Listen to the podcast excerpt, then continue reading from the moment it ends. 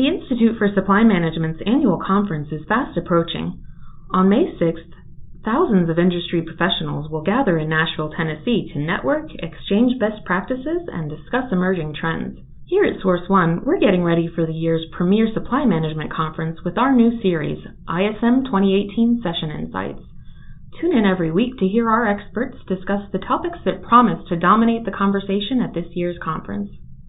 So, Jen, you've argued that category management could be the next stage in the strategic evolution of procurement. Before we dive in, could you describe the evolution of procurement thus far?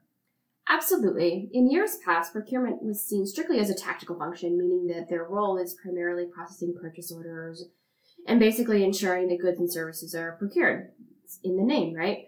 Unfortunately, that stigma is still very prevalent in organizations today. However, many organizations have experienced a transition from this reactive buying to a more sophisticated strategic sourcing approach. In some companies, strategic sourcing only covers a few categories, and in others, it's much broader than that.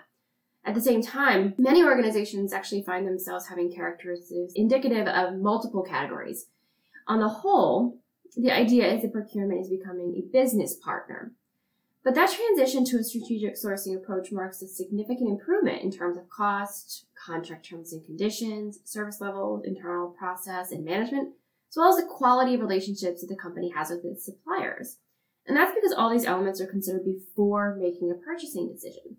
While the evolution from reactive buying to strategic sourcing originated in raw materials and direct spend categories, it eventually gained traction in indirects as well, as companies recognized the value of taking a more holistic approach to spending their money. When properly implemented, category management helps to maintain the results of your sourcing efforts and continuously improve upon them. So that all makes sense, but what exactly are we talking about when we talk about category management? Sure. So let's actually start with the category management framework.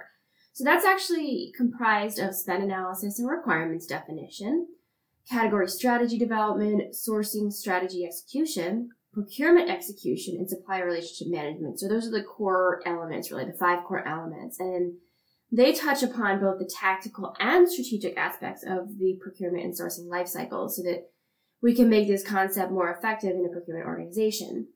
These many moving parts actually need to be working together. So the category strategy development, for example, is not one and done event in the course of the category life cycle. Instead, it's a jumping off point wherein the category manager within procurement and the stakeholder or budget owner set the strategy for a given period that includes a set of defined attributes like suppliers currently use, products or services in scope, total spend under management, and so on.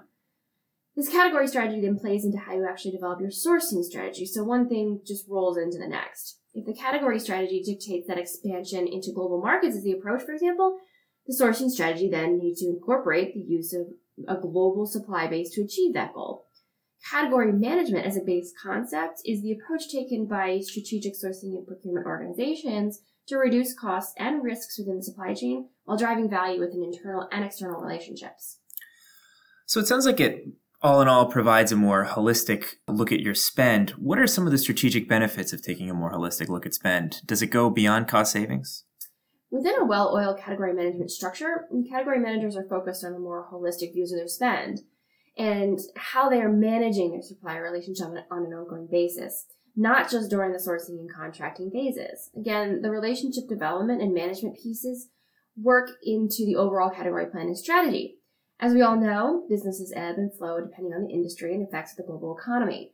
Procurement is one function in the organization that is impacted by these shifts more than most and needs to be more more than just aware of these impacts, but needs to be able to switch gears at a moment's notice to ensure that the company's supply chain is not disrupted or at risk for exposure of any kind. This requires a great deal of agility and flexibility within the organization and its resources. To answer your question, it definitely goes beyond cost savings, way beyond savings. The value procurement can deliver to an organization includes hard and soft aspects, including compliance related activities, risk reduction, and gaining access to supplier innovation, to name a few. Hmm. And what sort of support system is necessary for companies to develop sustainable plans for category management? How can a company work to build these support systems? And what are most typically missing? In order for category management to be effective in an organization, procurement needs the support of its own functional leadership as well as the business units and cross functional leadership. Management's role in creating a solid support structure comes in more than one capacity. Because they need to communicate the messaging throughout the organization for more of a top down approach, They need to be fully integrated into the process. If the leadership team does not understand why procurement should be driving category strategy, they will not be able to communicate what they are doing and how it impacts the organization. Defining the role of procurement is critical to understanding why they do what they do. And what skill sets are necessary for a procurement professional to become a true category manager? How do these differ from the skill sets that we typically associate with a procurement leader? Skill sets for procurement professionals include hard skills like data analysis, technical writing, and value analysis, as well as soft skills including building and delivering quality presentations, change management, and cross functional communication skills. Procurement professionals rely on apples to apples comparisons. They're, they're at the very foundation of strategic sourcing.